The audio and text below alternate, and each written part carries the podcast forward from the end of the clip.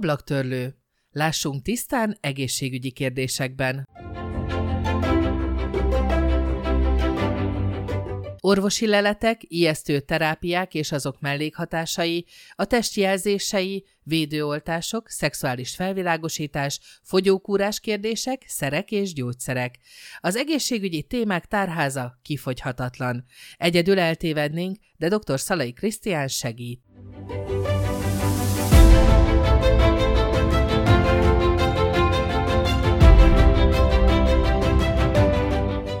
20 ezer megválaszolt kérdés online orvosként, 270 felvilágosító óra iskolákban, számos informáló cikk és több tucatnyi kérdező, akik szerint mindenkinek kellene egy ilyen magyarázódoki. Tartsanak velünk, kérdezzenek, hallgassák meg az orvost, aki az ablaktörlő adásaiban rendszeresen beszél egészségügyi kérdésekről.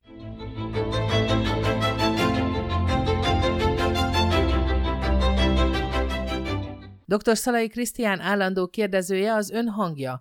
Bagó Tünde blogger, akinek fontos a saját maga és családja egészsége, és nem habozik mindenre rákérdezni a tisztánlátás érdekében. Hamarosan kezdünk, dőljenek hátra és figyeljék, ahogy az ablaktörlő tisztára mossa önök előtt a szélvédőt.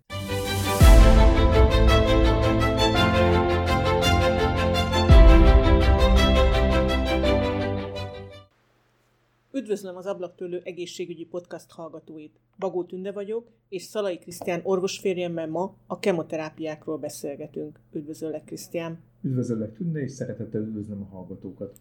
Méreg vagy segítség? Van-e élet a kemó alatt és után? Belemenjek, vagy utasítsam el? Ezek a kérdések merülnek fel azokban, akiknél olyan daganatos betegséget diagnosztizálnak, amelyhez az onkológusok kemoterápiás kezelést javasolnak. Sokan félnek, Elutasítják, kétségek között vergődnek. Segítsünk eligazodni ebben a kérdésben néhány háttérinformáció feltárásával és a tévhitek eloszlatásával. Vágjunk is bele. Az első kérdésem, és azt hiszem, hogy a hallgatók számára is egy rendkívül fontos kérdés, mi is az a kemoterápia? A mai kemoterápia alatt a daganatos betegségek, a daganat sejteket pusztító gyógyszeres kezelést értjük. Azonban nem volt ez mindig így, a kemoterápia eredetileg ugyanis gyógyszeres kezelést jelent, kemoterápia, kémiai kezelés, eredetileg fertőző betegségek leküzdésére szolgáló gyógyszereket neveztek kemoterápiás gyógyszereknek. Mikorra tehető ezek, ennek a kemoterápiás módszernek a felfedezése vagy, vagy kifejlesztése? Az orvostudomány a 19. század közepére már eljutott arra, hogy felismerte azt, hogy a fertőző betegségek egy jelentős részét mikroszkóppal megnézhető, látható, különböző módszerekkel kitenyészhető kórokozók, baktériumokra gondolok, okozzák. Ezért megindult a küzdelem ezek ellen a baktériumok ellen. Az első jelentősebb, tényleg klinikai használatban is nagy sikert arató gyógyszer úgy hívták, hogy Salvarzan, ezt Paul Erich fedezte fel a Charité-ben, a berlini Charité-ben dolgozó orvos. Ez a szifilisz kezelésére bevett gyógyszer volt. Ez egy arzén tartalmú gyógyszer, ugye a neve, hogy Salv Arzan, a Salvus Arzan, tehát dicső, dicsőség, dicséret az arzénnek, ez a, ez a neve. Um, ugye nagyon erős, tehát nagyon sok mellékhatással bíró gyógyszer volt, de, de több előnye volt, mint hátránya, mert akkoriban, mivel nem volt más gyógyszer, a szifilisz ugye népbetegség volt akkor, ma is elég gyakori egyébként, és ezt kevesen tudják talán, hogy a szifilisz ugye nemi betegség, de igazából halált hoz, halálos betegség, mert előre haladott állapotban idegrendszeri vagy szívkárosodást okoz. Ezért nagyon sokan meghaltak szifiliszben. Ezért nagyon intenzíven kutatták. Az első ilyen kemoterápiás gyógyszer az a szalvarzan volt, amit megemlíthetünk. Igen, azt hiszem, hogy akkor egy kicsit ér, értem már, hogy vajon miért is ragadhatott rá a kemoterápiára a méreg jelző, vagy mérgező jelző, hiszen ugye az arzén az, az úgy van a köztudatban, mint egyfajta mérgező anyag, és ugye itt pedig dicsőség, azt mondtad, hogy az első ilyen gyógyszeres kezelés, az a dicsőség az arzénnak címmel illették. Na most ugye ha gyógyszeres kezelés, akkor azért, azért nyilván különbség van egy antibiotikumos kúra, amit mondjuk egy, egy valamilyen bakteriáris fertőzés miatt folytatunk le itthon, és egy kemoterápiás kezelés között. Tehát az is gyógyszeres kúra, meg ez is gyógyszeres kúra, de azért bizonyára különbség van a kettő között. Hogyne természetesen, hát itt ez két teljesen eltérő dolog, csupán a nevezék tanban, a név hasonló, vagy a név, név volt azonos. Tehát még egyszer, hogy világos legyen a kemoterápia, az kezdetben, tehát a 19. század végén a fertőzések ellen való gyógyszeres kezelést jelentette. A szalvarzan után következett még sok vegyület, meg ö, ö, alkotásosan felismerték, felfedezték a penicillint, Fleming, csodálatos eredménye volt ez. Ugye ez megnyitott egy olyan spektrumot az orvostudományban, ami, ami hát száz évvel ezelőtt elképzelhető volna. De a mai értelemben a kemoterápia, amiről most mi beszélgetni fogunk, ez a daganatos betegségek kezelésére szolgál, tehát semmi köze nincs a fertőzésekhez. Mikor kezdték el ezt a daganatos betegségek kezelésére használni? A kérdés azért is érdekes, mert ugye nagyon gyakori az a, a tudományban, hogy valami véletlenszerűen kerül felfedezésre, tehát egy, történik valami, azt vizsgálják, és akkor egy egészen más dolog lesz belőle, tehát egy más dolgot is észrevesznek. Ez is ebben a, a szituációban van, ugyanis a háborúk, ugye hát nyilván nem lett, nincs, nincs jó értelemben vett háború, tehát ez mindig borzalmas, viszont nagyon ritkán van, hogy pozitív idézőjelbe vett mellékhatása van, hát így a kemoterápiánál ezt meg kell említeni, hogy ugye az első világháborúban használt mustárgáz nevű mérgező harci gáz, ami egy nagyon-nagyon agresszív méreg, a, azoknál a katonáknál vagy civileknél, akik mustárgáz támadásban nem haltak meg, tehát túlélték, észrevették, hogy a fehér vérsejt számuk jelentősen lecsökkent. Tehát a vérükben valami módon ez az anyag, ez a, a vérképzést károsítja. És akkor elkezdtek gondolkodni, hogy, hogy hát mi ennek az, a, a módszer, hogyan, mit csinál ez a molekula a szervezetben, és a Harvard Egyetemen, ami hát a, már akkor is a világ egyik legnagyszerűbb egyeteme volt, ez a mai napig ez így van, egyik kutató patológusa, egy Sidney Farber nevű kollega felfedezte azt a tényt, hogy ha betegeknek, daganatos betegeknek fehérvérűségben szenvedő gyerekek, gyerekpatológus volt, tehát a gyerekek betegségeivel foglalkozott, ha adnak egy olyan anyagot, ami egy folsav nevű anyagnak az úgynevezett antagonistája, ezt mindjárt megmagyarázom, mit jelent, akkor ezek a betegek hát látványosan jobban lesznek. Tehát a, sajnos nem lehetett őket hosszú távon meggyógyítani, de hónapokig nagyon jó állapotba kerültek. No, mit, mi történik itt? A folsav Bocsánat, csak mielőtt áttérünk arra, hogy mi történik itt, azért jegyezzük meg, hogy az előző podcastunkban a patológus munkájáról beszéltünk, ami ugye ide kapcsolódik, és azt is meg tudják hallgatni a hallgatók, vissza tudják hallgatni a akár a Spotify-on, vagy a Soundcloud-on, vagy az egyéb csatornákon, például a podcast.hu-n. Tehát visszatérve akkor, tehát hogy itt egy forsav antagonistával állunk szembe, de mit jelent ez pontosan? Igen, a forsav az egy olyan anyag a szervezetben, egy vitamin típus, ami a vérképzéshez nagyon fontos uh, szerepet játszik. A vérképzésben nagyon fontos szerepet játszik. Az antagonista általánosságban egy olyan anyag, ami valamilyen másik anyagnak a hatását közömbösíti, gátolja. Ellene dolgozik, ugye antagonista, ellene ható gyógyszer. Az írásban is használjuk ezt, ugye én, mint szépíró, használom azt, hogyha van a főszereplő és az antagonista, aki ugye aki a főszereplő a másik ellen... áll, igen. Dolgozik. Tehát ez a patológus kollega észrevette, hogy ha, ha ezeknek a gyerekeknek, akik a leukémiában, tehát fehérvérűségben szenvednek, ami akkor nagyon rövid idő alatt megölte a betegeket. Ez nagyon agresszív, gyerekkori, főleg a gyerekkori leukémiák nagyon agresszív lefolyású betegségek voltak akkor. Ha kapta ezt a forsav antagonista gyógyszert, akkor a daganat szaporodása lelassult. Tehát valami módon rájöttek arra, hogy ha adunk valami kémiai anyagot, ami beleszól a, a daganat sejtek működésébe, szaporodásába, akkor ezzel meg lehet gátolni a daganat sejtek szaporodását. Ez a, ez a kemoterápiának a lényege. Tehát akkor ez úgy működik, ha jól értem, hogy, hogy adott daganatos betegségre, erről majd mindjárt gondolom beszélünk, hogy melyekre és mely, melyre nem alkalmazható, tehát adott daganatos betegségeknél adnak egy olyan gyógyszert, amely a daganatos sejtek osztódását akadályozza meg. De a meglévő daganatos sejteket is megöli? Nagyon-nagyon jó a kérdés. Ez azért nagyon jó kérdés, mert ugye azt tudni kell, hogy a mi szervezetünk a sejtekből épül föl. Nagyon kevés kivétel, ezek a sejtjeink oszt, tudnak osztódni, de tudnak szaporodni. Így nő, így pótlódnak az, a bőrünknek a sejtjei, a hártya, ami leválik, stb. stb. Nem minden sejtünk tud osztódni, de ez most mellékvágány. A daganatsejtek is osztódnak. Méghozzá a daganat, tehát egy normál sejt, amikor idézőjelben megbolondul és daganat sejté alakul, ez egy nagyon-nagyon bonyolult folyamat, részleteiben még nem teljesen ismert, de sok-sok mindent ismerünk már, akkor egy fő jellemvonása ennek, hogy a normális osztódási szabályzásra nem fog reagálni. Mert gondoljunk bele, hogy amikor az emberi szervezetben a sejtek nem osztódhatnak csak úgy össze-vissza ezt szabályozni kell. Tehát amikor növekszünk, nő a bőrünk, vagy egy, hát egyáltalán az ember fejlődik, meg ahogy egy felnőtt emberben is regenerálódnak a, a szövetek, ez szabályozottan kell, hogy osztódjon. És a sejtek legfontosabb jellemvonása, hogy ezt a szabályzást nem veszik figyelembe.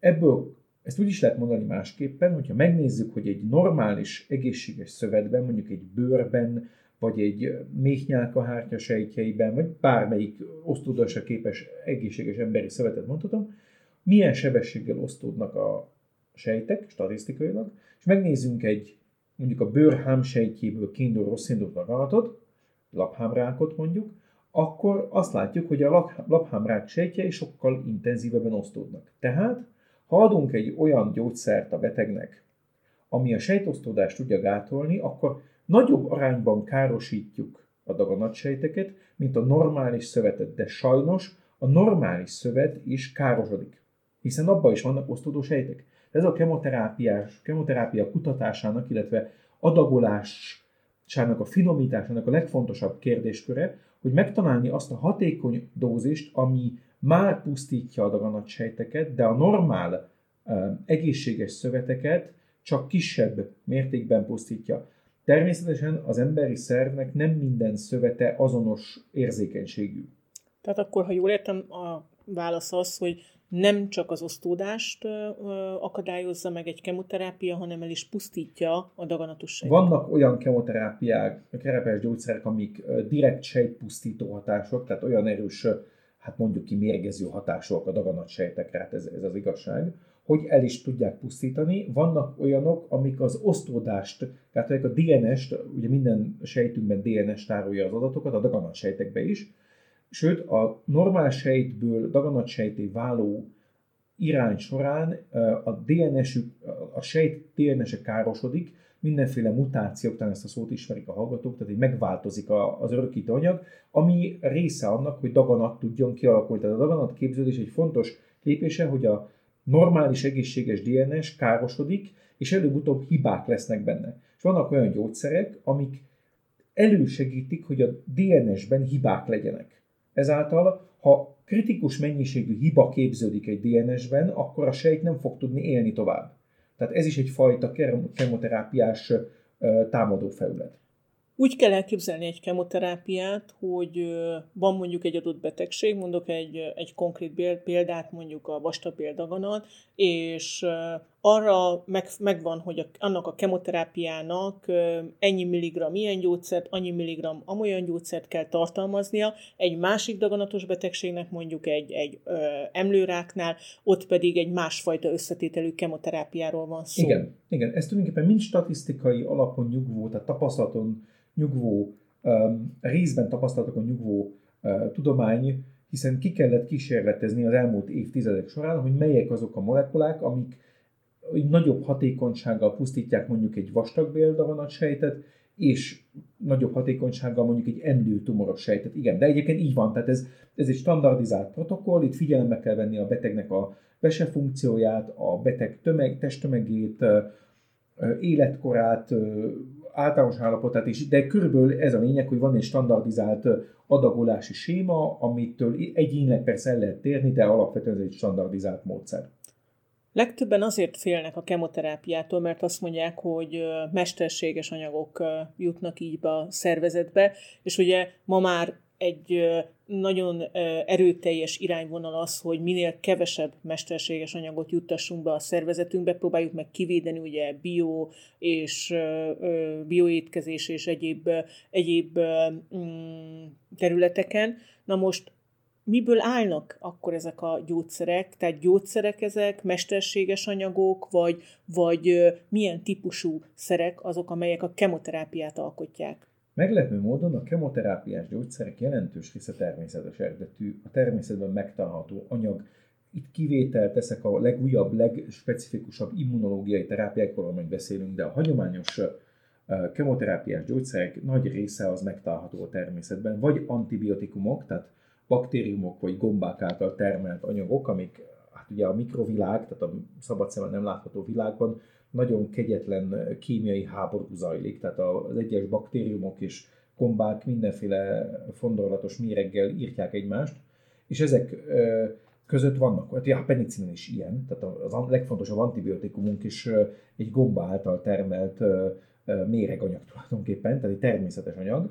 Nagyon sok ilyen van, például vagy más, másik csoportba tartoznak bizonyos növényi eredetű szerek, például egy rózsás meténg nevű növény, amit én megmondom őszintén, tanultam róla, hogy van ilyen, de hogy hogy néz ki, ezt nem tudnám megmondani, de hát nyilván a növény határozó megmondja, abból izoláltak anyagot, ami szintén kemoterápiás hatású. Vagy ö, van egy tiszafa félékben, egy másik növénycsaládban szintén vannak kémiai anyagok. Tehát ez egyszer mesélt egy onkológus kollega egy onkotímen, hogy, hogy egy egy beteg nem volt hajlandó, tehát elutasította a kemoterápiás kezelést, mert hogy ez méreganyag és nem természetes, és akkor elmesélte neki, hogy tehát pont az a Vinkristin nevű anyag, amit, amit ő kapnia kell, az egy növényi anyag, tehát egy növényből, növény, gyógyszergyárak és növényekből vonják ki a mai nap, mert olcsóbb növényt megtermeszteni és kivonni belőle, mint szintetikusan a semmiből előállítani.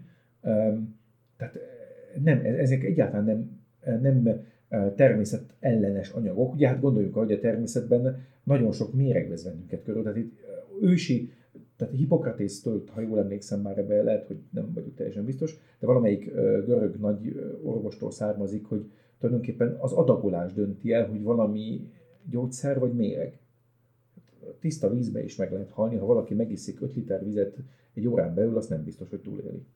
Értem pillanatra, ha visszatérnénk még a kemoterápiának a történetére, csak azért, hogy körülbelül hány év az, amióta kemoterápiát alkalmaznak, vagy évtized úgy nagyjából? Körülbelül az 50-es években indult ez a mustár, nitrogén, mustárgáznak a kémiai anyagának a módosítása, annak a továbbfejlesztése. Tehát, hogy az 50-es évekből indult meg, elsősorban a nyirokszervi daganatoknál, linfomáknál, leukémiáknál indult ez, aztán hát onnan indult. A mai onkológia az robbanásszerűen fejlődik. Éppen ezt akartam mondani, hogy azért 70 évnyi tapasztalat úgy, hogy a mai világunk sokkal gyorsabban fejlődik, mint a két-háromszáz évvel korábbi világ ugye fejlődött, hiszen, hiszen sokkal több minden áll rendelkezésre, akár az információban, vagy az információ hordozásban, statisztikákban, stb. módszerekben, hogy azért ez egy elég hosszú idő ahhoz, hogy tényleg kifinomítsák ezeket a kemoterápiákat, és tényleg próbáljanak meg célzottan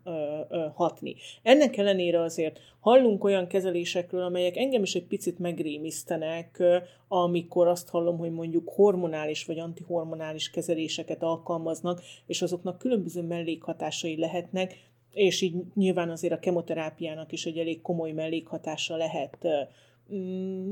Mit kell tudnunk ezekről a kezelésekről? Nos igen, mivel ugye a hagyományos kemoterápia az mindig úgy működik, hogy valami módon pusztítani kell a daganat sejteket. Ezért sajnos a normál szöveteink is károsodhatnak. A legérzékenyebb szöveteink, a csontvelő, tehát a vérképző szervek, a here, illetve a petefészekben lévő ivarsejtek nagyon érzékenyek a kemoterápiára, a vese hámsejtje is viszonylag érzékenyek erre. Tehát sajnos a kemoterápiának vannak mellékhatásai, és ezt, ezt nem lehet elhallgatni, ezt nem szabad elhallgatni. Viszont az a tény, hogy a várható előny és a várható kockázat mérlegelése után, hogyha azt javasolja az onkológus, hogy igen, ha ön kap ezt és ezt a kemoterápiát, akkor igen, számíthatunk arra a mellékhatásra, hogy 1, 2, 3, viszont a statisztikailag az ön túlélése, a gyógyulása jelentősen nő, akkor ezt nyilván úgy gondolom, hogy ezt az áldozatot ezt meg lehet hozni. Sajnos természetesen vannak egyéni szerencsétlen esetek, hogy valaki egy kemoterápia okozta mellékhatásba nagyon ritkán előfordult, hogy hamarabb meghal, mint a daganatos alapbetegségében. De ezek a ritka kivételek, tehát nem erre, nem erre alapozunk, nem, nem ez a gyakori. A hormonterápia az egy speciális, ott az már egy kifinomultabb dolog. De az is kemoterápia valójában? Tulajdon, én úgy gondolom, hogy a szó gyakorlati értelemben igen, a, a, a precíz értelmében, vagy ha nagyon szőrszálhasogatók akarunk lenni, akkor ez nem kemoterápia, mert egy hormonterápia, egy antihormonterápia egész pontosan, az nem a daganat sejteket pusztítja közvetlenül, hanem más feltételeket változtak meg a szervezetben. Gondoljuk ezt, hadd mondjak gyakorlati példákat. Az emlőrák erre a legjobb példa. Az emlőrák ö, ö, számos altípusa van, és a patológusok, amikor megvizsgálnak egy emlőrákos biopsziát, vagy műtéti anyagot, meg kell mondani az onkológusnak, azon kívül, hogy ez egy milyen típusú emlőrák, hogy a daganat sejtekben vannak-e ösztrogén és progeszteron receptorok. Ugye a női nemi hormonok, ez a két leggyakoribb, két legfontosabb női nemi hormon, az ösztrogén és a progeszteron, ezek segítik normál esetben az emlőszövet fejlődését. Ez a dolguk itt ebből a szempontból.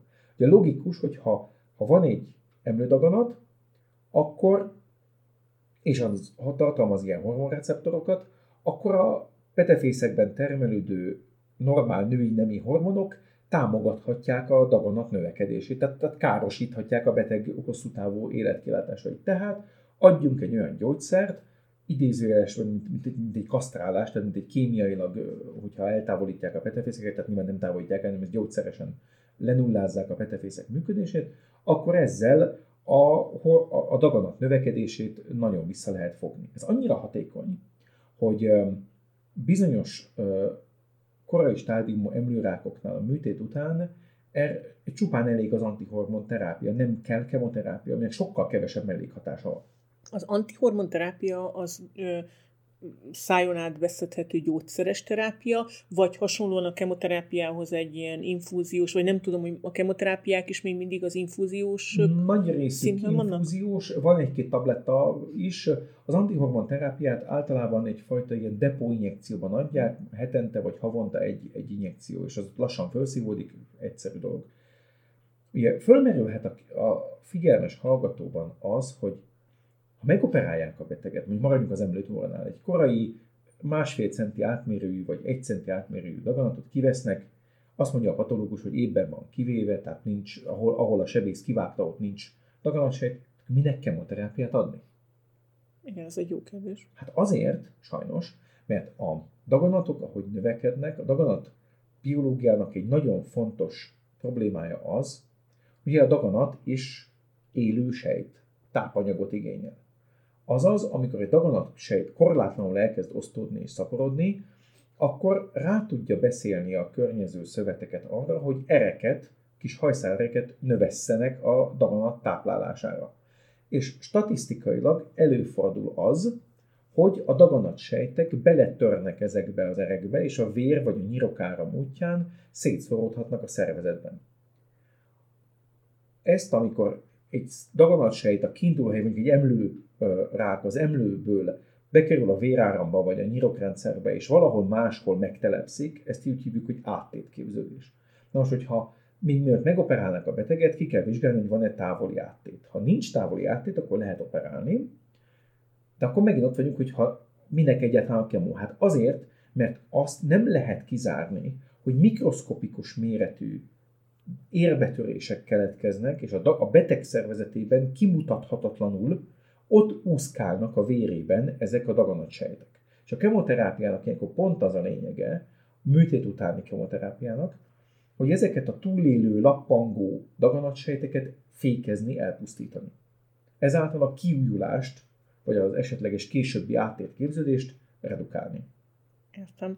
És más hasonló terápiák a vannak a daganatos betegségek kezelés, mondjuk beszéltünk itt az antihormonális kezelésről, vagy a kemoterápiákról. Vannak-e még másfajta típusú Igen. kezelési módszerek? vannak. Méghozzá ez a, a mostani onkológiának, a mai onkológiának, a modern onkológiának a legcsodálatosabb, legdinamikusabban fejlődő része az úgynevezett immunterápia. Az, aztán pont a patológiáról szóló részben fejtegettem, hogy van a gyakorló, tehát van a, van a diagnosztikai orvostudomány, és van a közvetlen betegellátó gyógyító orvostudomány. De van egy harmadik, az úgynevezett alapkutatás. Azok a kutató orvosok, akik nem látnak beteget, nem foglalkoznak diagnosztikával, nem radiológusok, vagy ha patológusok is nem, nem rutin diagnosztikával foglalkoznak, hanem egy adott daganat típus nagyon-nagyon pontos feltérképezésével, genetikai feltérképezésével foglalkoznak. És így egyre több információ vált világossá, hogy milyen genetikai eltérések jelennek meg egy daganatsejtben, az a esetleges genetikai eltérés okoz-e valamilyen funkció vesztést vagy funkció nyerést a daganatsejtben. Gondoljuk el, hogy történik egy mutáció egy daganatsejtben, ami hatására megjelenik a sejt felszínén egy, egy olyan receptor, ezt az emlőtumoroknál van, ez egy, bár a gyomorbérrendszeri daganatoknál is most már van ilyen vizsgálat, ami ezt vizsgálja, megjelenik egy fehérje, aminek az a dolga, hogy a szervezetben normálisan ott levő egyik hormonszerű anyagokat megfogja, és ennek hatására elkezd osztódni. Tehát, ha ki tudjuk ezt mutatni, akkor van ellene, csinálta az egyik gyógyszercég ellen egy megfelelő gyógyszert. Tehát ez a gyógyszer csak úgy tudott létrejönni, ez nincs meg a természetben, hogy föl kellett ismerni, hogy van egy ilyen mutáció, van egy ilyen receptor a sejteken, ami megjelenhet daganat sejteken is, és akkor lehet ellen gyógyszert készíteni. És millió ilyen új, bár um, forgalomban lévő, tehát, tehát a gyógyszer könyvben szereplő törzskönyvezett gyógyszer van, meg rengeteg kísérletes molekula, ami, ami egy-két év múlva már, már gyógyszer vesz belőle, tehát ez robbanásszerűen fejlődik. Az, ezeknek az immunterápiáknak az a nagy előnye, hogy ez már egy célirányos terápia. Tehát nyilván azt nem tudjuk megmondani a ma sem, hogy konkrétan adott beteg mitől kapta a rákját. Lehet elméleteket felállítani, statisztikákat hozni, igen, ha dohányzott, akkor nagyobb esélye, igen, ha öröklött, igen, ha van egy adott mutációja, ez mind statisztikai alapú. Azt individuálisan, hogy XY beteg pont ő mitől kapta, ezt nem lehet megmondani. Azt viszont meg lehet mondani, hogy igen, ennek a betegnek ez és ez a mutációja, vagy genetikai jellemvonása van, akkor kaphatja ezt a gyógyszert. Tehát ezek az immunterápiák célirányosak, azaz jóval kevesebb a mellékhatásuk. Nem mellékhatásmentesek ez sem, de ezek már már kifinomultabb sebészi pontosságú, ha szabad ezt a képzavart, hiszen ez nem sebészet, hanem gyógyszeres terápia, precízebb terápiák. És ez a jövő. A védőoltásokkal kapcsolatos podcastunkban, amit szintén meg lehet hallgatni még mindig a, a különböző csatornákon, beszéltünk arról is, hogy ugye a mostani új védőoltás, amit a koronavírus ellen alkalmaztak, az egy mRNS oltás, amelynek a, a Mm, technikája, vagy a, vagy a, a, tehát a technikai oldalak az arra is jó, hogy később daganatos betegségek kezelésére is alkalmazzák. Ez hol csatlakozik bele ezekbe a különböző terápiákba? Ez ott fog belecsatlakozni, ez, ez, egy, ez egy forradalmi, ez egy csodálatos dolog, hogy ha meg lehet határozni az adott beteg daganat szövetéből, tehát amit a sebész kioperál és a patológusnak elküldött egy daganatszövetet tárolunk ugye formalinban vagy parafinos mintában, meg lehet vizsgálni ezt a daganat szövetet, a beteg normális genetikai állományát is egy egyszerű vérvételből, ugye a fehérvérsejtekből ki lehet nyerni a normális DNS-t, össze lehet hasonlítani, és meg lehet mondani, hogy igen, a, ebbe a daganatba melyik um, kóros fehérjék jelentek meg, tehát milyen olyan genetikai újdonság idézőjelben van a daganatsejtben, ami a normális uh, sejtben nincs. Ezek a fe, uh, kóros genetikai újdonságok termelnek, jelentenek-e valamilyen fehérjét, ami megjelenik a daganat sejtben, tehát az termelés, az valamit segít, gyorsabban osztódik tőle, korlát át ö, tud bújni az immunrendszer alá, ö, ellenőrzés alatt, tehát van, van sok ilyen lehetőség, és ezt kiderült, akkor ezt az egy daganat ö, sejtből egy ilyen fehérje gyűjteményből lehet készíteni egy mRNS védőoltást, ugyanúgy, mint a, a, a Covid vakcinát, és ezt lehet, be lehet adni a betegnek, mint egy, mint egy egyénre szabott vakcinát az ő, kifejezetten az ő adott daganata ellen. És hát egyelőre ezek, ez a, kísérlet, a folyamat, tehát a kísérlet már zajlik, vannak már betegek, akik ebben a programban részt vesznek, hát ez, ez egy csodálatosan új, új, új áttörés. Igen, azt azért megoszthatjuk, hogy a mi közvetlen közelünkben is van olyan beteg, aki egy hasonló terápiás csoportban vesz részt, és igen jó diagnózissal, vagy igen jó hatással, eredménye Igen, van. a, a diagnózis sajnos nagyon rossz volt. Bocsánat, de a, igen. Tehát de a, ez nagyon a, jó hatásfokkal kezelik. A, de ez a hatás, ez, ez a személyére szabott mRNS terápia, ez nagyon jól működik. Jól működik. Öm, régebben, sokkal régebben még az én gyermekkoromban is ugye kétféle daganatkezelési módszer volt. Az egyik a kemoterápia, a másik, ami még rosszabbul hangzott, az a sugárkezelés miben különbözik a sugárkezelés a kemoterápiától? Ugye a kemoterápia az, most maradjunk a hagyományos, az immunterápiát egyelőre hagyjuk, mert az, az, egy, az egy már specifikus a dolog. Ugye a kemoterápia az egy, úgy mondják, hogy egy szisztémás kezelés, tehát be, megkapja a beteg a gyógyszert, most vagy tablettával, vagy vénáson, ez mindegy, bekerül a szervezetébe, és hát ami az útjába kerül, azt pusztítja. A, a sugárterápia ezzel szemben célirányosabb sugár, ugye a radioaktív sugárzás, tehát a, a nagy energiájú ionizáló sugárzás, amit használnak a radiológusok, az kifejezetten pusztítja a, az osztódó sejteket. Az alapelv hasonló, hogy ugyanúgy osztódó sejteket pusztítsunk, de a kemoterápiával szemben a sugárterápiát lehet viszonylag pontosan célozva adagolni. Tehát meg lehet azt csinálni, a, radio, a sugárterápiás kollégáknak ez egy nagyon fontos, precíz feladata, hogy van mondjuk egy műtét, egy emlőműtét utáni állapot, amikor leoperálták, vagy kivették a daganatot, és a maradék emlőt, a, azt az ágyat idézőjelben, ahol a daganat feküdt, azt kell besugarazni, pont azért, hogy az esetlegesen szabad szemmel, ott, ott maradó szabad szemmel nem látható daganat sejteket helyileg is pusztítjuk, akkor a, a, sugárterápiás kollega egy megtervezi pontosan, hogy a beteg melkasán, maradjunk ennél a példánál, melkasán milyen területet, milyen mélységig kell besugarazni. És ezt a mai uh, komputervezérelt, ilyen három dimenzióban vezérelhető sugár irányú uh, sugárterápiás gépek ezt egész pontosan tudják adagolni úgy, hogy a mögötte lévő um, normál egészséges szövet minimálisan károsodjon. Tehát a sugár és a kemó az nem ellensége egymásnak, részben tudják egymás hatását potencírozni egyébként, vannak ilyen szendvics terápiás protokollok, amikor először egy kis kemoterápia, utána sugár, és ez egymás hatását erősítik. Hadd mondjak egy másik példát, ami, ami szintén erre részben kapcsolódik. Egy, egy újabb csúnyán hangzó szót kell bevezetni a kedves hallgató szótárába, ez az úgynevezett neoadjuváns kezelés. Ez egy szintén egy az onkológiának egy, egy nagyon komoly előrelépésű sikertörténete, ugyanis a neoadjuváns terápia azt jelenti, hogy még a műtét előtt kap a beteg vagy kemoterápiát, vagy sugárterápiát, vagy mind a kettőt egyszerre. Miért?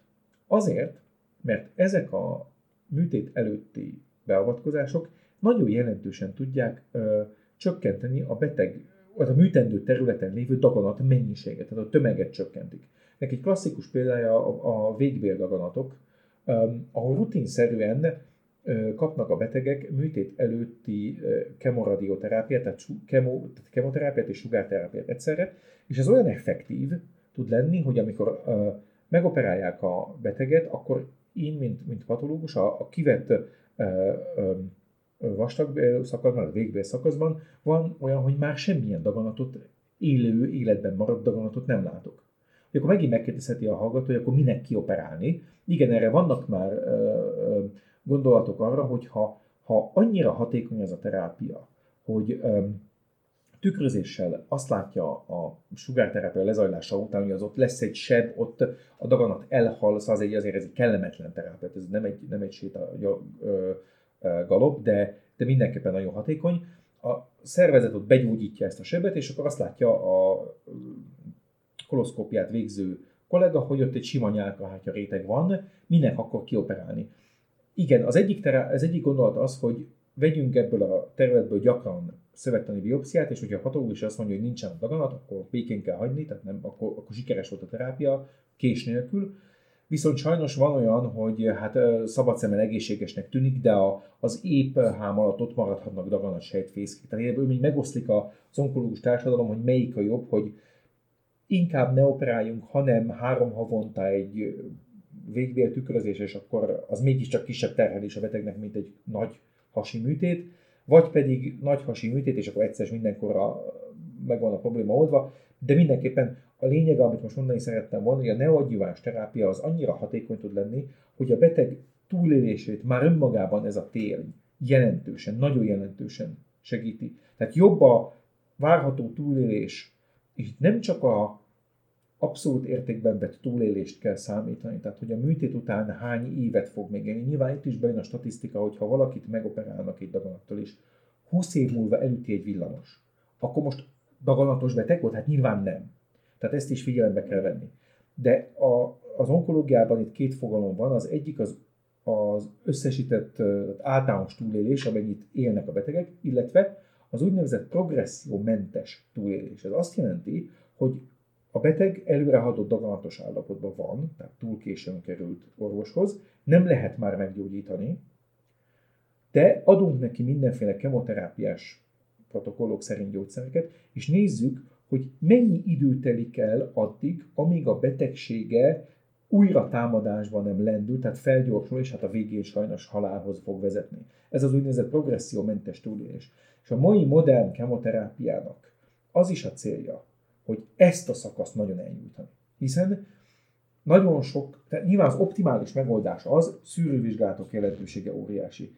Akkor gyakran elmegyünk orvoshoz, észrevesz egy nagyon pici daganatot, kioperálja, vagy kemo, ez most mindegy, meggyógyult kész. Ez az optimális forgatókönyv. A kevésbé optimista forgatókönyv az az, hogy a betegek későn mennek el orvoshoz, és már nem lehet úgynevezett priméren operálni, tehát már nem lehet rögtön műteni, mert van áttét, vagy olyan nagy méretű a daganat, mondjuk egy hasnyálmirigy daganat, olyan méret, olyan annyira megnőtt, hogy a mögötte lévő nagy hasi ereket beszűri és műthetetlen technikailag. Ilyenkor jön az, hogy elnyújtani a progressziómentes túlélést, vagy, ami még, még jobb, hogy a kemoterápia hatására zsugorodjon össze annyira a daganat, hogy műthető legyen. Illetve a, nem a kemoterápia, hanem ez a neoadjuváns. Ez, ez pontosan ez a neoadjuváns terápia, kezelés. egy másik lényege, hogy, hogy vagy önmagában a még egész, tehát minden eh, hercehúca nélkül megoperálható daganat és kap egy neoadjuváns terápiát azért, hogy még kisebb legyen, még egyszerűbb legyen operálni, még nagyobb biztonsággal, vagy az első körben nem operálhatónak ítélt, mondjuk egy hasnyálmirigy daganat, láttam több ilyen példát, hogy megkapta a kemót, és meg lehetett operálni. Tehát ez egy nagyon a neoadjuvans kezelés is egy kemoterápia. Igen, az, az alapvetően kemoterápia, kiegészítve esetlegesen sugárterápiával. Ez, ez hát akkor most igazából ö, arra a kérdésemre sokat gondolkodtam azon, hogy vajon mennyire kombinálhatóak ezek a kezelések, hogy ö, lehet-e egy olyan szerencsétlen szituáció vagy állapot, hogy, ö, hogy valahol valakinél kell egy antihormonális kezelés, egy immunterápiás kezelés, egy kemoterápia és egy sugár is, tehát lehet ilyen szerencsétlen szituáció, vagy az azért ez nagyon ritka, de az viszont nem ritka, hogy mondjuk kemó és sugár, vagy kemó és ugye ez a neoadjuváns kezelés, tehát hogy, hogy ezek mennyire kombinálhatók? Ezek, ezek protokollsz, ezek, nagyon sokfajta ilyen kezelési séma van. Igen, ezek jó kombinálhatók, illetve vannak daganatok, aminél mind a kettőre szükség van. Tehát klasszikus például sokszor említett emlőtumorok, amikor um, egy, egy nagyobb méretű, de jól megoperált emlőtumornál is kell posztoperatív, tehát hagyományos úgynevezett adjuváns kemoterápia. Ez a különbség a neoadjuváns, az a műtét előtti, az adjuváns pedig mint kiegészítő, az a műtét utáni kezelés jelenti. Értem. Tehát az adjuváns terápiánál kell kemó is, sugár is. És, és antihormon, ha a daganat hormonérzékeny. Értem. Tehát igen, ezek, ezek megfelelő módon nagyon jó kombinálhatók, pontosan az a kombináció értelme, Sőt, maguk a kemoterápiák is általában kombináció, tehát nem egyfajta molekulát adnak, hanem többfajtát, pont azért, hogy egymás hatáserősségét növeljék, és kevesebb dózist kell adni, hogy a mellékhatásokat ö, csökkenteni. Pontosan eljutottunk akkor a mellékhatásokhoz, amelytől nagyon sok beteg fél, amikor megtudja, hogy kemoterápiára van ö, szükség, akkor első körben az jut eszébe, hogy Jézusom, milyen mellékhatásai lesznek magának a terápiának. Milyen mellékhatásai vannak általában? Ha belegondolunk abba, hogy a kemoterápia úgy működik, hogy az osztódó sejteket pusztítja, akkor logikusan a normál szövetek közül azok fognak a leginkább károsodni, amik gyorsan osztódnak. Az első ilyen a csontvelő. Tehát ezek a betegek, akik kemót kapnak, azoknak a vérképe, a vérképző szerve károsodik. Ez lehet, hogy csupán egy enyhe vérszegénységet jelent, de lehet, hogy transfúzió adására is szükséges, vagy ez egyéni érzékenységtől is függ. Gyomornyálkahártya károsodást tudnak okozni, szányálkahártyát, nagyon kellemetlen gyakori, hogy a szányálkahártyán sebek, tehát ilyen kis fekélyek alakulnak ki, amik fájnak, ég, égő érzés, tehát az, az, az étkezést ez, ez azért egy kicsit nehezé teszi, de ezek ugye gyorsan elmúlnak. Ugye a szányálkahártya sejtjei osztódnak gyorsan, tehát amikor megszűnik a idézőjelbe terápiás mérgezés, akkor ezek majd helyreállnak. Regenerálódnak. Regenerálódnak. Kellemetlenebb az úgynevezett neuropátia, azaz idegbántalom, ez nem központi idegrendszert jelent, hanem a perifériás idegeket, tehát a, a, a végtagjainkat ellátó, most így leegyszerűsítve, zsibbadást tudnak okozni, ilyen, ilyen bizarr, hangyamászás érzésszerű érzéseket, tehát igen, ez is, ez, ez is megvan, de azért az nagy többségben igaz, hogy ezek a hatások rövid távúak, és ha valaki nem kapja meg, nem kapná meg a kezelést, akkor biztosan rosszabb állapotba kerülni. Ugye ez az, amit a kemoterápia ellenzői nem vesznek figyelembe, hogy ez nem olyan, hogy készítek egy mentett állást, mint egy számítógépes játékban, és megnézzük, hogy mi történik. Tehát olyan nincsen, hogy nem adunk kemót, meglátjuk, hogy mi történik, jé, hát a beteg három hónapval meghalt, akkor visszatöltjük az állást, és mégis kapjon kemót. Tehát ilyen nincsen. Tehát statisztikailag ezt nem lehet, mondom, ezt csak statisztikai lehet nézni, hogy annak a veszélye, hogy ha a beteg nem kapja meg a kemót, sokkal nagyobb, mint ha megkapná, és lesznek akár nagyon kellemetlen mellékhatások is. Mert a mellékhatások halál... átmenetileg, de, de, de, de a túlélését növeli. Igen. Lehet-e a mellékhatásokat egyébként csökkenteni? Vannak erre már új módszerek? Mert nyilván, nyilván évtizedekkel ezelőtt azért ezek a kemoterápiák, ahogy én most így hallom, jóval keményebbek voltak, mint most, illetve most azért már nyilván megpróbálnak, mint ahogy ugye sokáig egy hányinger ellen is, vagy egy műtét utáni hányás csökkentésre is nagyon kis lehetőség volt a csökkentésre, tehát a hányinger csökkentésére, vagy a hányás csökkentésére. Ma már azért, azért sokféle módszer van, gondolom a kemoterápiák mellékhatásait is tudják csökkenteni. Igen, itt átgondolt adagolással, adagolási sémák egyénre szabásával, illetve például a hányásra vannak kitűnő hányás csökkentő gyógyszerek, amik, amik tényleg 20 évezőt még nem voltak, amik direkt ezt a kémiai, tehát a kemoterápia okozta a hányás központ izgalmát okozzák ezek a gyógyszerek, és, és ezt lehet gátolni egy nagyon speciális gyógyszerrel, amit ez teljesen kivédi.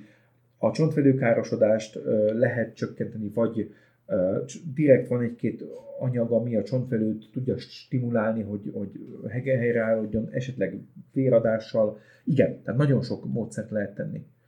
Tehát a betegek nagyon nagy része, most nyilván, nyilván senki nem emlékszik esetleg erre vissza, hogy ez élete legszebb időszaka volt, amikor kapta a kemót, de, de a betegek nagyon nagy része ezt nem, nem szenvedi meg annyira, hogy elviselhetetlen lenne.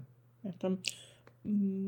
Nagyon-nagyon sokszor halljuk azt betegektől, hogy szívesen alkalmaznak más terápiákat is párhuzamosan a kemoterápiával, kiegészítő terápiákat, akár mm, természetgyógyász szok által ajánlott terápiákat, akár másfajta terápiákat is. Van-e olyan, ami, ami, amit azért kifejezetten szerinted el kellene kerülni kemoterápia mellett? Paradox módon pont azt mondanám, hogy például a túlzott vitaminbevitel az semmiképpen nem jó. Mert ugye a vitaminok, ide értem mondjuk a forsavat is, hiszen manapság forsavantagonista gyógyszer kevés van, de, de létezik még. Na, logikusan, hogyha valaki forsavantagonistát kap, és mellé veszed forsavat, mert nagy dózisú vitamin szed, akkor kioltja a gyógyszer hatását. Tehát, ez, tehát azt, azt mondják onkológusok, hogy nagy dózisú vitaminokat, amíg a kemó tart, addig nem ez a tápláljuk a daganat szövet. Utána majd felépülésre, roborálásra, tehát az erő visszanyerésére lehet. Én rendkívül, tehát úgy állok hozzá, én teljesen liberálisan kezelem ezt a kérdést, ha a beteg betartja azt nagyon pontosan, betű szerint, amit az onkológus mond, akkor azt szedje mellé, amit akar. De azt, de azt tartsa be, amit az onkológus mond. Az viszont nem megy, hogy nem fogadjuk el az onkológus javaslatát, mert a gyógyszerlobbi azt lefizette, mert azok mérgező anyagok. Lehet így gondolkodni, nem kötelező. Tehát, tehát a betegnek szabad döntése, csak vállalja a következményeit. Tehát én úgy gondolom, hogy, hogy kell, tehát a felvilágosításnak óriási szerepe van. El kell magyarázni, ez az, tudom, hogy a Magyarországon az orvosok mindenki túlterhelt, de az onkológiában ez egy, egy, egy, egy sarkalatos, eszenciális probléma, hogy a betegeknek információra van szükségük. Ezek olyan információk, amik, amiről mi beszélgettünk, ez az általános orvoslás szintje. Egy onkológus ennél sokkal több részletes információt tud adni egy adott betegnek. Tehát ezt igen, meg kell beszélni. Ha a beteg megkapja ezeket az információkat, akkor magától is van annyi esze, szerintem, hogy belátja, hogy, hogy a, az onkológiai gyógyszerek mögött ott van a statisztikailag meg, ö, mérhető gyakoriság, tehát statisztikailag vizsgálható hatékonyság. Ott vannak mögötte a leírt tapasztalatok, hogy ez így működik, ez a molekula ezt csinálja, ez a molekula azt csinálja. Egy, nem akarom bántani a természetgyógyászokat, tényleg én, én elfogadom, mert, mert vannak csodálatos dolgok benne, ez tényleg. De a mögött nincs meg ez a, a az, úgy szépen, hogy az evidence-based medicine, tehát a, a tényeken alapuló orvoslás, ez egy ilyen fellengző szöveg, de, de itt, itt erről van szó. Tehát akkor, ez, ez nem hitkérdés. Ha egy gyógyszer működik, az nem hitkérdés az megbízható adatokon alapul. És ha az onkológus tapasztalat alapján azt mondja, hogy erre ez a legjobb, akkor azt kell csinálni. Amellett, hogyha a beteg úgy gondolja, hogy neki megnyugtatja az, hogy tudom én, éjfélkor szedett kakukkfű kivonatot csöppent a bal szemébe, és neki attól jobb, hát akkor tegye, kivéve ha az onkológus azt mondja, hogy ezt ne csinálja, mert adott mellékhatása lehet. Tehát én nem vagyok ellene az alternatív terápiának. Nyilván a placebo hatást nem szabad alábecsülni.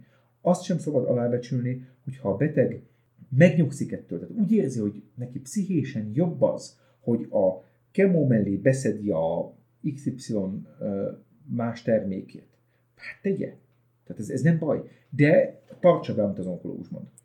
Igen, és azért arra biztassuk a, a hallgatókat, hogy az onkológusoktól is kérdezzenek. Tehát ha valami nem világos, akkor kérdezzenek, illetve ma már Magyarországon is vannak olyan lehetőségek az interneten, hogy lehet orvosoktól kérdezni, és illetve hát ugye nyilván nagyon-nagyon sok onkológus azért el is magyarázza, és ők jól bevált módszerekkel tudják ezt elmondani a betegek számára.